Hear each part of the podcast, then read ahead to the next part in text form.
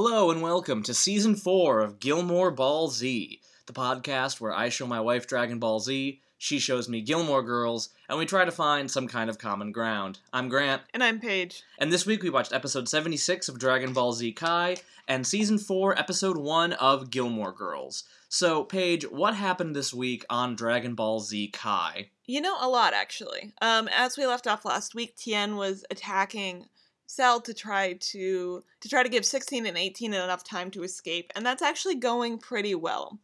Uh, we're told that he's not doing any damage to Cell, but Cell looks like he's actually struggling and he's being pinned down by these attacks. It actually looks like more damage than moves we're told in the show, like canonically, do a lot of damage.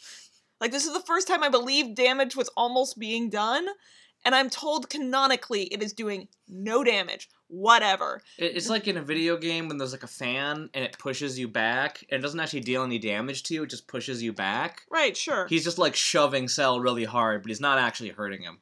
Sure. Okay. That doesn't do any damage. Getting barreled into fine. Fine, sure.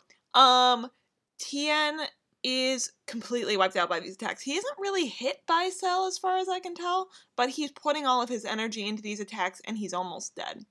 Uh Piccolo dying and his son being traumatized, Goku wasn't really moved by, but Tien almost dying now, now Goku cares. Oh, hold on. We saw that Goku was very bothered by Piccolo dying in the couple episodes ago. He was bothered, but not bothered enough to leave. That's true. Uh, this time he is bothered enough to leave.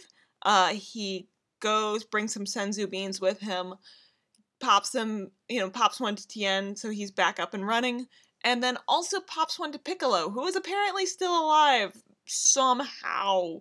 Sure, yeah, I Well, guess This is a running trend for Piccolo. Yeah, he just keeps almost dying. Because the same thing happened in the fight with Frieza. and the same thing happened in, I want to say, Cooler's Revenge. yeah, the same thing happened in Cooler's Revenge. This is just a, a, a running trend. This is like uh, uh, almost like a running gag with Piccolo, is that he keeps almost dying, but he's just unkillable. Well- he he he's a tank, and he holds on to that last thread of life for a really long time. And I feel like I remember that his life force was gone at some point, but maybe I'm misremembering. And so I have a question about that later.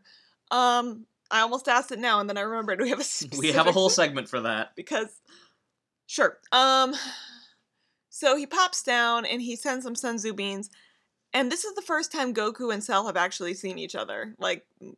Cell has been here for a while, Goku's been back for a while, but they've never actually squared off because Goku was sick for so long. So they take the time to say hello.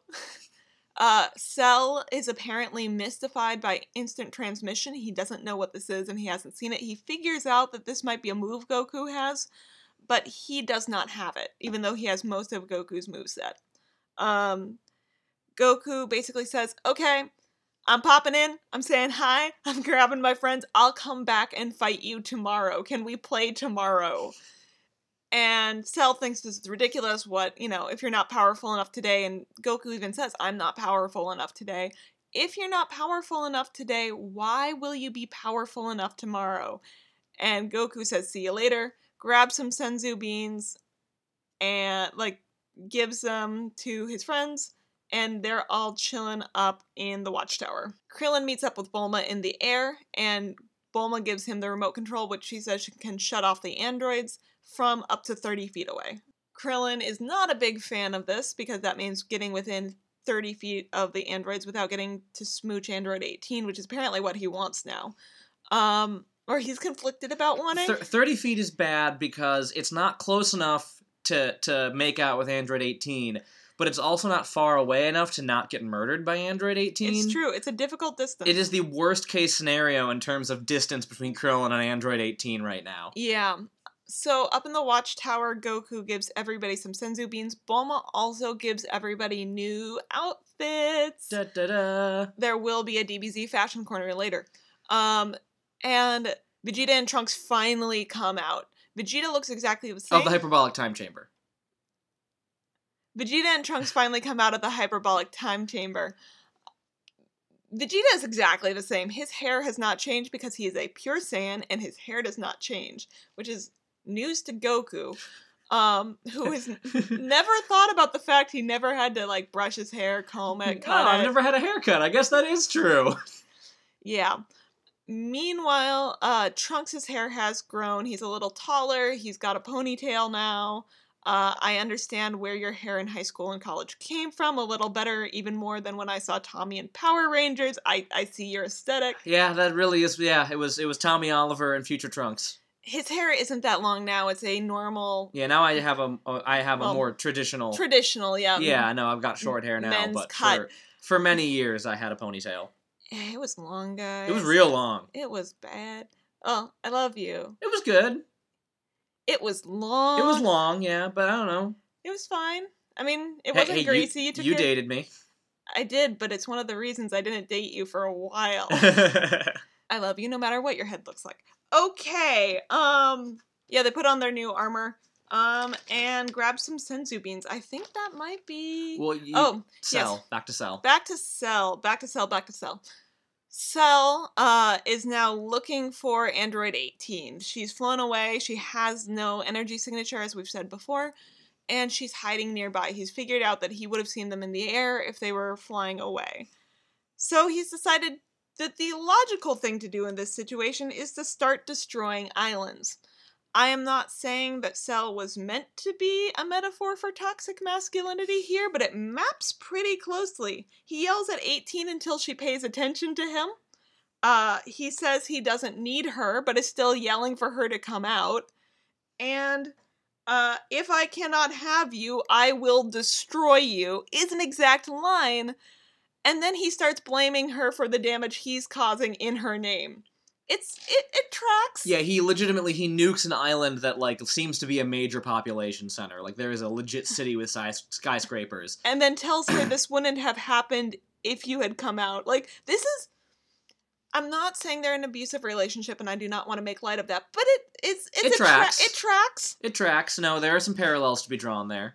They're not in a toxic like toxic relationship, but he is showing the tendencies of someone in a toxic relationship. Yeah, no, Cell is Cell is definitely uh The Uh, problem. he's the problem right now. Uh he's uh he's definitely not all men, but definitely this fucking guy right now. So that's what happened this week on Dragon Ball. Last time we saw he was destroying cities. Yep. And 16 was thankfully there to tell 18, don't come out, that's what he wants. What happened this week on Gilmore Girls? Because I feel like it was a lot. It was a lot and also not a lot Which all at once. The Gilmore Girls way. It is kind of the Gilmore Girls way. So over over our our season break, we uh, we don't get to see our Gilmore Girls taking their trip through Europe. So Because that would cost too much. that would cost too much. Although I would love to get at least like an episode of them shooting on location in some city and getting to see them try to do another culture, but whatever. Uh, so we open with them returning from their big European vacation, and they've gotten gifts for everybody, and there's a week between now and when uh, Rory has to go to Yale, and so they have every single minute of this week planned where they're gonna go and get all the stuff she needs for school, and they're gonna hand out the presents they got for everybody, and they're gonna watch The Godfather, all three of them, including as many rewatches of Sofia dying as they want, and eat biscotti, and they're just gonna have a great big girls' week because it's the last time that you know they're gonna be able to just do this before she has to go off to college. Yeah. And, And, they're doing this while jet lagged from Europe. yeah, and yeah, they're doing this while fighting their European jet lag, which, yeah, more on that later. Um, so we kind of just get a lot of little stories going on for most of the episode. Uh, Taylor has opened his new candy shop and he tore down a wall and replaced it with a window that goes directly into Luke's diner so they can see each other from their places of work now, and Luke does not like this. And he also decided that Rory is the ice cream queen Yeah. and put out flyers with her face on it and like invited her to be master of ceremonies for the grand opening event and did all of this without asking her. hmm And so she says she says Taylor, I can't. I'm busy getting ready for college. And he takes an attitude about it that, "Oh, I knew just as soon as you moved started going to Yale, you'd be too good for us." And I just assumed that since you do all this other stuff, you'd want to help, but I guess you don't actually care about the town. And, like, she pushes back very politely. And Rory Gilmore is not good at saying no, but this is like firm but polite. She did a good thing. No, she does. The, she does. She handles the situation the right way. But it really does kind of strike a nerve for her where she's worried that she's going to change and that she is going to become too good for the town now that she's going to Yale and that the whole Ivy League thing is going to get to her. And uh, as we know, obviously, Rory Gilmore is never going to become an uppity, privileged white girl. No. That's not in her future at all. No. Of course Um, not. No, totally. Um, It's a dark portent, portent of things to come. It's true. So we see like that's like a weird through line through the episode where like kids on the street are saying like go back to Yale or whatever, Yeah. which was weird. And so then at the end of the episode or near the end of the episode, uh we see that Taylor is like giving his grand opening address and is basically like guilting Rory during his address. She storms onto the stage and is like, "Yeah, the reason I'm not here is because he didn't ask me. He just told me he was doing it and like announced it without getting my permission. I'm still gonna be here for all the other stuff. Y'all suck." And and storms off, and a couple people clap, and that's kind of that. That was a weird subplot. Yep. Um, also, Sookie's having a boy, Yep. But Jackson does not. but Jackson does not want to know, and neither does Rory. So that was a thing. Um, also, also, Sookie tells Lorelai Luke is acting weird because he went on that cruise with Nicole, and when Sookie tried to ask about it, he got really weird. And so then later, Lorelai tries to ask Luke about it, and he similarly just like, changes the subject, won't talk about it, won't talk about it, won't talk about it, won't talk about it. And finally, she corners him at one point and is like, "Look, what happened?" And he says, "I proposed." And she goes, "Oh wow, you proposed." He says, "Wait, there's more. We got married." Because they were all swept up in it, and they talked to the ship captain, and he married them. He also says, We're getting divorced. So, like, they were there, and they were surrounded by couples in love, and they got swept up in it, and he proposed, and they got married right there, and then somewhere along the way, they realized it was a mistake, and now they're getting divorced Yep. And so there's there's um there's a blank left there, but the audience can pretty easily fill in that it involves Lorelai. Uh, my guess is just that they had a conversation, and he was like, "Look, I'm in love with Lorelai." Um, but Although, we'll see. Tracking with his past girlfriends, it usually goes, "You're in love with Lorelai." What? No. That's also a distinct possibility. Um, but anyway, so that happened with Luke. Cool. That was that plot. So the big drama point of the episode is that Rory realizes she wrote the date down wrong in her planner, and orientation at Yale is not next week. It is on Saturday this week. Yeah. So they have like two days to get everything done. And so Lorelai's trying to tell her, like, look, we can skip Friday night dinner just this once. You know, my mother will understand. And Rory says, no, part of the reason I can go to Yale is that I agreed to do this. I need to do this. I cannot back out the first time it comes up. Well, and partially, Lorelai is not telling her you need to back out because we have errands. She's saying you need to back out so we can preserve the fact that we're going to watch The Godfather. Yeah. So it is, it is choosing doing something with her mom, not choosing errands that need to be done. Yeah. So, like, so Rory's like, look, I made the deal, you didn't. I will go to Friday night dinner. You wrap up some of these last few errands. I'll get back as quickly as we can. We can at least watch some Godfather. It'll be good. Yeah. And so they they get there, and, or well, Rory gets there, and Emily is being her usual passive aggressive Emily self, but like, oh, your mother couldn't make it. Oh, she had errands, Richard. Did you hear that she had errands that were oh so important? And she's basically holding Rory hostage. Mhm. She stretches dinner out to be as long as possible. She doesn't even put dessert in until they're done eating dinner. And then she's like, oh, I have ballroom dance competition tapes dating back to the 70s.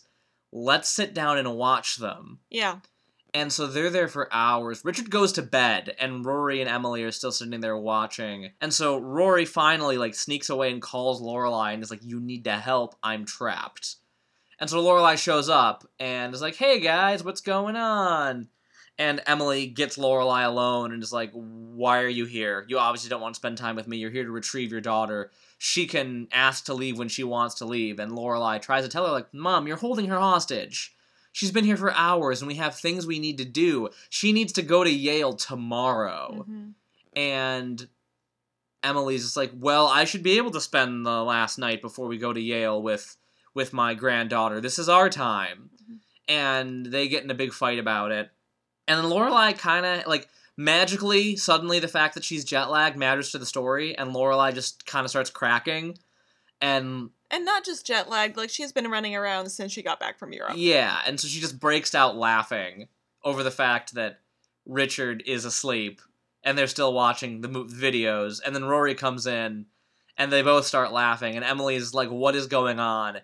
And so then the episode ends with Rory and Lorelai sitting on the couch watching these ballroom dance videos, doing their usual Gilmore Girls thing where they're riffing on what they're watching and eating biscotti. And Emily's passed out on the on like the sofa chair. And it is kind of important to mention that Richard seems even more into his work and disconnected than to Emily than usual. Like he's not joining in on riffing like ragging on Lorelai. He's not he's not a part of this plan to keep No, Rory you, forever. you do. There are a couple reaction shots of him just being like, "Oh, this is what we're doing." Oh, for the love of God, Emily! Yeah. And he's just letting her go because he's learned by now that the best thing with Emily is to just let her go. Yeah. Um, and yeah, that's basically what happened this week on Gilmore Girls. Yeah, that was basically it. Yeah. So, what did you think of this week's Dragon Ball Z Kai?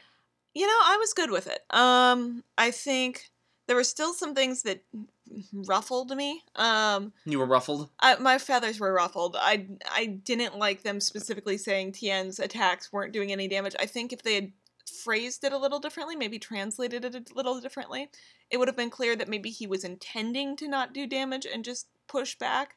And they were kind of hinting at that, but I would have liked a little more to say he's being clever. He's not just ineffective. hmm Um, like he obviously knew what he was doing, but I didn't like them specifically. Like it would have been stronger, and that point would have been stronger if they didn't call out that he wasn't doing damage. hmm Um, I still have a lot of questions about the fighters' choices. Um, and I'll get into those in the fashion corner. Weirdly, um, but I thought that some interesting stuff happened this week. I really liked Cell's characterization here, as much as I was making fun of it. Because the other thing we get is that he's a sad man who has no one to talk to and just talks to himself about his evil plans. And It's true. it's so sad, guys. Like, he is the sad parallel to Android 16. If Android 16 was more evil and didn't have friends, like, they're just sad boys. Who want to kill Goku? I never thought about it that way, but it's true.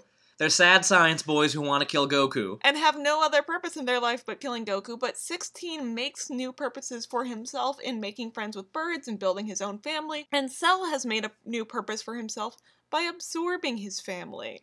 And by just wanting to destroy everything. by absorbing his family. Like he 16 has looked outward and Cell has looked inward, where he's trying to perfect himself and grow into his image of himself, uh, as masks would say. And it actually is like, I mean, we can cut this, but it is actually like masks, where the question is 16's growing closer to the team, and, 16's growing closer to the team, and Cell is growing into the image of himself. and Vegeta's growing away from the team. Exactly. Um so yeah, meanwhile, I I have some questions about Vegeta. The boy's making the boy like you know when Emily doubles down and gets to be more Emily and you don't quite believe it? hmm Vegeta is doubling down to get to be more Vegeta and I don't believe it, especially because training with his own son for a year straight didn't seem to bond them at all. Yeah, and that's a that's a major weakness of this story arc. And there's a moment later in this this story arc that is really really good, but feels a little weird in context of the fact that they spent a year together, Well, and he does not seem to have warmed up to his son at all. And not only hasn't he warmed up to his son, but we know he can warm up to his like the people he's working with. Because even if he was definitely the ruler in the situation, he seemed to have some sort of closeness with with Nappa. I don't know about that. More closeness than he's treating Trunks with. It's not a high bar, but it is slightly higher. He kind of treated Nappa like a nuisance, and then the instant Nappa became not a viable fighter, he murdered him.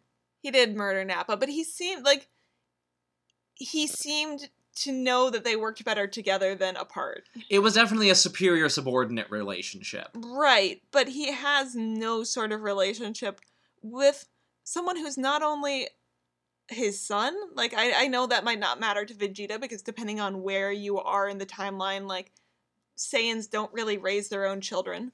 Um, but at the very least, he seems to have respect for fighters based on their ability, and Trunks has a very high level of ability. hmm Well, and also just he's a fellow Saiyan, even if he's a half breed. Well, and the thing is, we also don't seem to get the idea that this, you know, resignation he has towards Trunks comes from the fact that he's a half breed who came out of a regrettable one night stand. That would be an interesting element. That would be an interesting take on the character, but no, it is just, I am still Vegeta, I am still gruff, rah.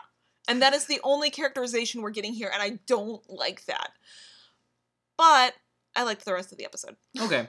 Um, I do think actually one important point to mention is that when he comes out of the chamber, Vegeta specifically says that he has surpassed Super Saiyan. He has surpassed Super Saiyan. He surpassed Super Saiyan a couple months in, and he kept training after that. yeah, he, he tells Goku, I've surpassed Super Saiyan, Kakarot, eat a dick. So, So, I think that's an important thing to mo- mention. but we should stop for a DBZ fashion corner. Okay, talk about the DBZ fashion So corner. So we have a couple of instances this week of a DBZ fashion corner. Um, the first one is Bulma bringing these new outfits for the Saiyan fighters. She brings them. She built them. Vegeta asked for them, but does not seem very grateful because of Vegeta. Uh, but they are based off of Saiyan technology. They look like Saiyan soldier uniforms from the Frieza army. Yeah, it's basically the same outfit that Vegeta was wearing during the Frieza arc. Right. And she doesn't specify what they are, but she says they have some upgrades that'll be really useful. Goku says they're more lightweight than they look, even though they're metal, uh, which is going to be useful when they're fighting full force instead of using weighted training gear. Like, the weighted training gear is off. But Piccolo and Tien don't want them. Um, Piccolo specifically says, I don't want Saiyan technology, which is some weird races like speciesism from Piccolo that doesn't hasn't really popped up before in Kai, and it's just here now. Um, I mean, I guess a Saiyan murdered his people, but he doesn't really care about and that. him.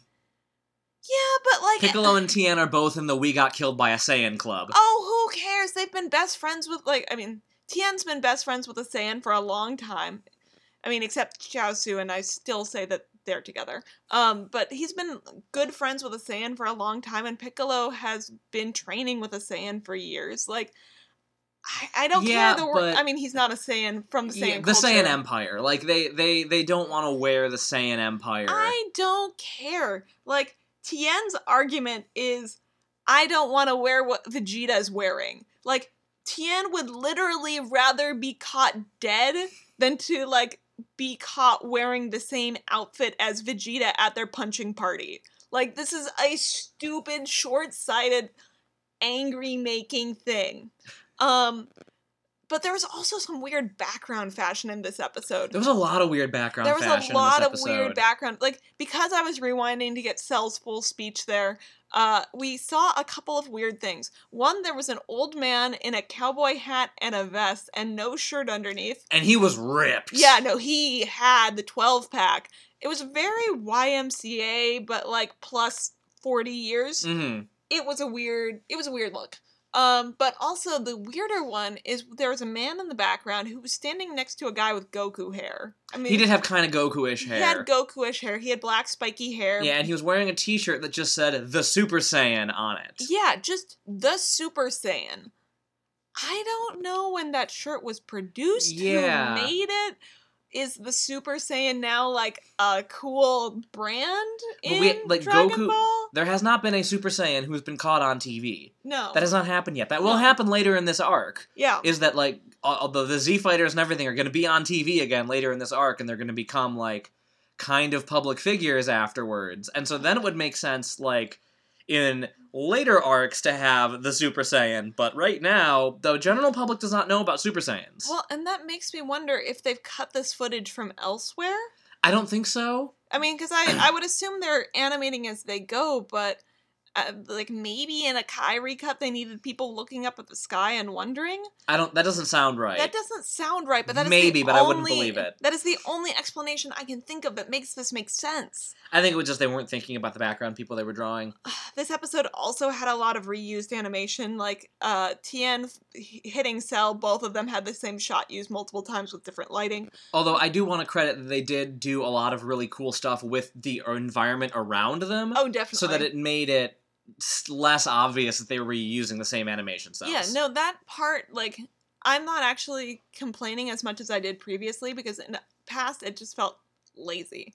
Here, they were actually doing something interesting, and they were using those shots to emphasize the power that Tien was putting into his attacks. Yeah, it reminds me of um, Studio Trigger a Uh, lot of the time. They, uh, Studio Trigger creators of Kill la Kill. yeah, Kill la Kill, Little Witch Academia. yeah, Darling in the Franxx, uh, uh, Inferno Cop. Yeah. Um, they they're known for the fact that they do make a lot of their shows on a shoestring budget, but they're really good at making more with less. Mhm. If you actually sit down and watch, like I've been rewatching Kill la Kill recently, and you actually sit down and watch Kill la Kill, most of the time, there actually isn't a whole lot of animation behind a lot of the fights. Mhm.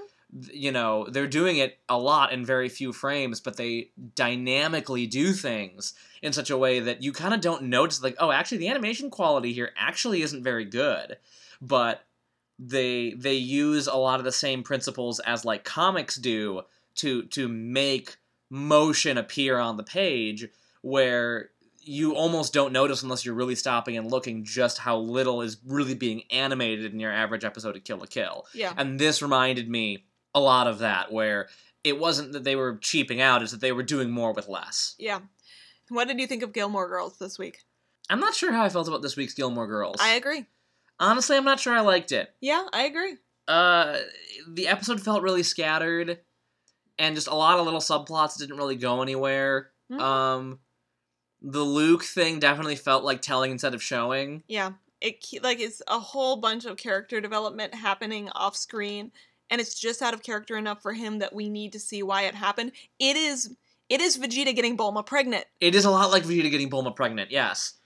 Um, and I feel like a lot of people were just acting kind of out of character this week, Emily was a little more intense than she should be and I which is tracking with the way she's been at the tail end of last season. But I kind of mm. was hoping they'd reset her here, and they didn't, and she's still just being really cartoonish. Well, and I wish the thread they'd pulled a little harder, which would have made this make more sense. Is she never got to like have the last night with Lorelai before Lorelai went to college? Yeah, and like they could have steered into that, but they didn't. It's just like I'm taking your daughter from you, and she's mine and not yours, Yeah. Which was really frustrating because while a lot of the show has been about whether Rory will go more into Emily and Richard's world or more into Lorelai's world, and that's an interesting dynamic that is central to Rory's character. It's never quite been a fight like this, and it really felt like I'm we're having a battle for Rory's soul, Lorelai, which just like wasn't. It didn't work. Well, and even with Richard being fed up with her, that makes sense with how Emily is acting, but when Emily's acting that way doesn't make sense, it makes everything around it make less sense. Yeah, so like I didn't buy Emily this week, and I didn't buy Taylor this week either. Yeah. Taylor's a weirdo, and Taylor is a busybody, but this week Taylor was just being an asshole. Uh-huh. Like I've never just gotten straight up asshole from Taylor, and this week he was just being an asshole. No, he was more manipulative than we've ever seen Emily be, no matter how many times they tell us Emily is manipulative. Yeah, like this was legit just like I'm going to be a douchebag to this teenage girl because I didn't get my way and I'm going to throw a hissy fit. Well, and the thing is, they could have justified it. They could have really easily had. She said, "Oh, sure," because she doesn't know how to say no at the beginning of the summer, and then at the end, End of of the, the summer when so much has changed. Yeah. and well, when so much has changed, but they have less time than they expected to. Boom! She has a reason she can't do Yeah, it. I'm sorry I can't do it. I got my schedules wrong. I need to be ready to go to college this weekend. I'm sorry I can't. Yeah, That would have made more sense. it, It still wouldn't have quite bought Taylor being as mean as he was, but it would have made a little more sense. But this time it was just Taylor was just being an asshole when he was in the wrong from the beginning. Yeah. Well, it's interesting that I I want to look into which episodes were written and directed by Amy Sherman Palladino because this one was. Yeah. And, And it feels weird for the characters to be so off base when well, but the thing is they're not off base. They're cranked up. They are all cranked up to 11. The Dementia Town is cranked up to 11. Like everyone was very Flanderized this episode. and everyone was flanderized. Luke, like the drama moved forward without it necessarily making sense. Like I can, like I could believe this is a showrunner who is really good at running her show and doing the broad strokes, but not necessarily writing an individual episode. Maybe. Um which we know is not the case anymore because the episodes that she wrote and directed of Marvelous Mrs. Maisel are always excellent. Yeah, But that might be the case for Gilmore Girls. We can go back and look at that. So yeah, I didn't really buy a lot of what was happening in this episode, and it all just felt very scattered and disorganized. And I really wasn't clear on what the emotional through line of the episode was supposed to be. Yeah. And yeah, everyone was just acting really out of character. I this is not a good foot to start this season on. hmm Um, I'm hoping that this won't be the rest of the season because it's gonna be a long ride if it is. Well, Um, the interesting thing is, it's kind of an in between episode because next episode will also get something that'll feel like a season premiere because right, because Rory's gonna go to school. Yeah. and we're gonna establish a new status quo there. So yeah, I don't know. I I I'm gonna go on the record and say I did not like this episode of Gilmore Girls. Fair. Uh, questions. So I've got some questions. Yeah, give me your questions. How did Bulma not notice that Goku didn't need haircuts? Well, see, we we have seen that the Z fighters will go years at a time without seeing each other. Right. It seems like they're like super best friends who spend all the time together, but when you really think about it, the times that we've seen them together, they're together for like a week, maybe a month tops, and then they don't see each other for a year or two. So it would make sense that she would just think like, "Oh, he just does it when I'm not around." And I mean, I don't know. Do you keep tabs on when all your friends get haircuts? I keep tabs on when their hair changed, and Bulma is more in tune with that kind of thing than I am. Like I guess that's true. She does. She does. She is in tune with that kind of thing. I, she would be that friend who, when your hair is up in a ponytail and you've cut it an inch, she notices. That's true. And the other thing is, they seemed like they were closer when they were kids, from what I've heard about Dragon Ball. That's true. They spent a lot of time together back then. So I don't know. She just Uh. sort of didn't think about it. But here's the thing, though. She's really focused on that kind of stuff when it comes to herself. Does she pay attention to other people's appearances? She's very into her own appearance, but we've never really seen her care much about what other people look like. Oh, she would notice. Like if Chi Chi got a bad haircut, Bulma would know. she would know. Bulma would know. Um, yeah, the, we already talked about the guy with the Super Saiyan shirt. My last question is really why.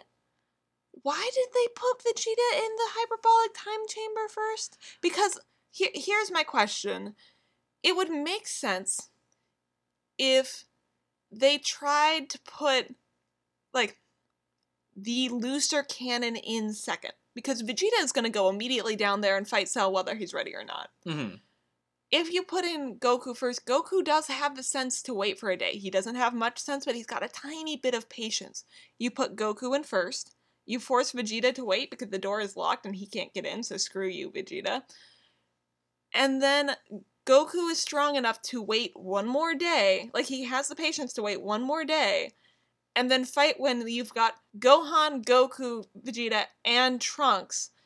And heck, if you're willing to wait a day more, Piccolo. That's at true. Throw Piccolo in there. Throw Piccolo in there. You've got them all at full force, so you've got a five man hit crew on Cell. But instead, you put in Vegeta first, who's going to run off by himself with Trunks following, get himself murdered somehow. Despite the fact that if he just waited a day, he'd be fine because he's got his Saiyan pride. Like, why did they choose that? That's a hard question. We've talked about this a little bit in a previous episode. we have, but the more I think about it, the stupider it gets. I think the notion is that Vegeta would not wait a day. He would just go down and try to fight Cell now while Goku and Gohan were training, and then he would definitely get himself killed. Yeah, He would. yeah. He would. It's still like he gets killed either way. Yeah, well, uh, we'll see. We'll see. We'll see how what Vegeta gets himself up to. Oh boy. What that uh, what that boy, what trouble that boy Vegeta gets himself into this time. Oh boy. Okay. Um do you have any questions? Um, I see at least one on there. who the fuck is Andrew? Andrew. Uh ah, who is Andrew? I know he's somebody. Yeah, when they when yeah, no, I know. when Lorelai goes in to to uh, meet with Kirk, and then Kirk is like, "Hey, I saw the souvenir." Like Kirk's hurt that they didn't get him a souvenir. yeah. It's like, "Hey, I'm hurt. Uh, you I saw the whatever that you Okay. got, Andrew."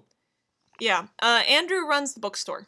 Okay, have we ever seen Andrew? Yes, we have. He's friends with Jackson. Has he ever been mentioned by name Yes.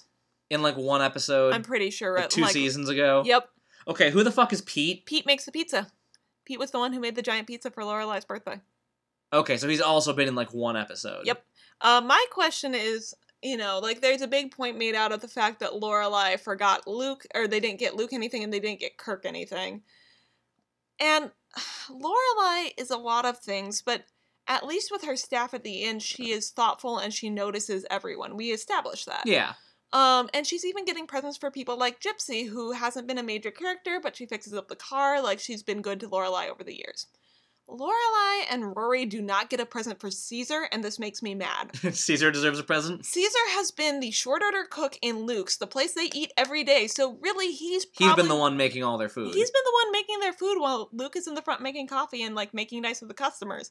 Caesar deserves everything. And Julio. And well, I mean, who knows where Julio is now? Maybe- Julio deserves a present. They probably got Julio a present I hope screen. they got Julio a They present got off screen. Julio a very nice present. Okay, good. Um So actually I kind of want to this kind of backtracks to what I think of the episode because really it's a rhetorical question that I'm using to complain. Yeah. But another thing that didn't make any sense in this episode is isn't Lorelai supposed to be jet lagged? But she doesn't act jet lagged the entire episode. Like they don't act jet lagged at all the entire episode until the very end when she breaks out into a giggle fit, and then it's like, oh, she's jet lagged now. Um, I think that she's not actually jet lagged. Um, I think we kind of like there are words we use for everything. Like notice how everything is neurotic or uh everything I'm trying to think of another example, but there are times we use words to kind of just be a blanket statement or once again as evidenced by my episode earlier this season, I don't drink coffee ever. I don't really do caffeine except a can of Dr. Pepper every once in a while. Probably more often than I should. But I will still, when I'm tired and I make a mistake, say, I haven't had my coffee. Jet lagged is an easy catch all for we just traveled and we are still tired. And so what we have is Lorelai who's been traveling nonstop in Europe and then comes back and realizes she has less time than she thought she did, so she has the emotional punch of not getting what she wants and then has been running nonstop to get Rory's stuff going. She even says in the episode that she stayed up till like past 4 a.m. on three Excedrin PMs. Like, she is not jet lagged, but she is partial. That is partially because she has not slept and she is under the influence of Excedrin PM. I think it's shorter and easier to say jet lagged than so sleep deprived it hurts. And the actions kind of match up with so sleep deprived it hurts. I don't know about you, but when I was last jet lagged, I was not giggly. I was just dead. Yeah, that's the thing. Like they didn't. But the thing, she didn't even act like really tired until that very moment at the very end. They just were like, "Oh, we're so tired. Let's continue doing what we normally do." And like, also, then the question is, how aren't they jet lagged? Because they should be jet lagged. They just came from Europe. They should be dead. They did the, the sleep thing. They like slept overnight and then woke up really early. They, you know, and maybe jet lag does not hit them hard. I don't believe it. Uh, I think jet lag are. hits you hard, it must hit everyone hard. Yes, my experience is universal. Uh, I think that's everything I have for questions. Okay. Do you know who you want to swap this week? You know, mine isn't great. Um, so this week we had Cell acting as a human megaphone. He was all up in your business, whether you wanted him to be or not, and you could hear him across the neighborhood. Like Babette. Oh, like Babette. This episode opens with Babette, like when Rory and and Lorelai come in late at night just to drop their bags and then die. Babette pops in yelling that she called the consulate because they came home late and like yelling to Morey that they're home and everything's fine and how you doing sugar comes in their house asks to hear all about Europe makes them some cocoa and then only leaves when like when Lorelai convinces Rory to act more tired than she even is. And then she yells to Morey, I'm coming back! And then goes back. So I'm gonna say Cell is the human megaphone and Babette is the human megaphone. Really? At that point, Lorelai and Rory probably wish they were destroyed by an energy beam. Probably. And Babette would make everyone in town cocoa, and they would probably also wish they'd been destroyed by an energy beam. So when Cell comes back, it would be a really nice, nice for a change. Yeah. Uh, I want to swap the hyperbolic time chamber with a cruise around wherever they were going. Seven countries. Seven countries. Where wherever you can hit wherever you can hit seven countries. Europe, but then But then they would have yeah, eh, anyway. Uh so I want I want Vegeta and Trunks going on a nice cruise together. Because maybe some more family friendly activities would warm Vegeta up to his son. And as is usually the theme with my swaps, Trunks deserves to go on a cruise. I like how the theme is Trunks and Gohan need nice things. Trunks and Gohan deserve nice things. I want to see future Trunks have a go on a cruise. Just be like, wait, so in the past you just like did this for fun? And then he jumps off the cruise ship, punches a shark for training, and then jumps back up. Oh yeah, they could fight giant crabs for training.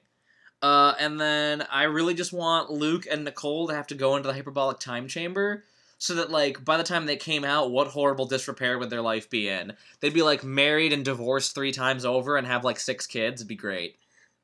I I don't know if you understand how a human gestation period works. Sextuplets are not that common. Nicole is very fertile. Two sets of triplets. Two sets of triplets. No, it would need to be one set of six. Well, I mean, if it was a year, she could still be pregnant. That's true. Anyway. Irish sextup- sextuplets? Or, uh, yeah, no, Irish sextuplets. Or, you know, quadruplets and twins. Or that. Anyway. Anyway. Uh, yeah, so I believe that is Gilmore Ball Z for this week. So, thank you all for listening. We would love to hear from you on our social media. Our Facebook is Gilmore Ball Z, our Twitter is at Gilmore Ball Z, our email is gilmoreballz at gmail.com, and our WordPress is gilmoreballz.wordpress.com. Please rate us on iTunes, Stitcher, Facebook, wherever it is you get your podcasts. Share us with a friend. Get the word out. And as always, we have our GoFundMe, the Gohan and Rory Book Club Fund for Room to Read, which is a charity that provides educational opportunities for children and especially young girls in developing countries.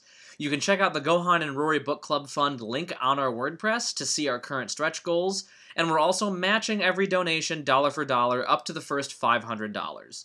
So if you're in a giving mood, please consider donating. It really means a lot. Uh, with that, thank you for listening, and we will see you next Saturday. So, what idiotic choice will Vegeta make next? Nobody tell Paige. It's gonna make her so mad.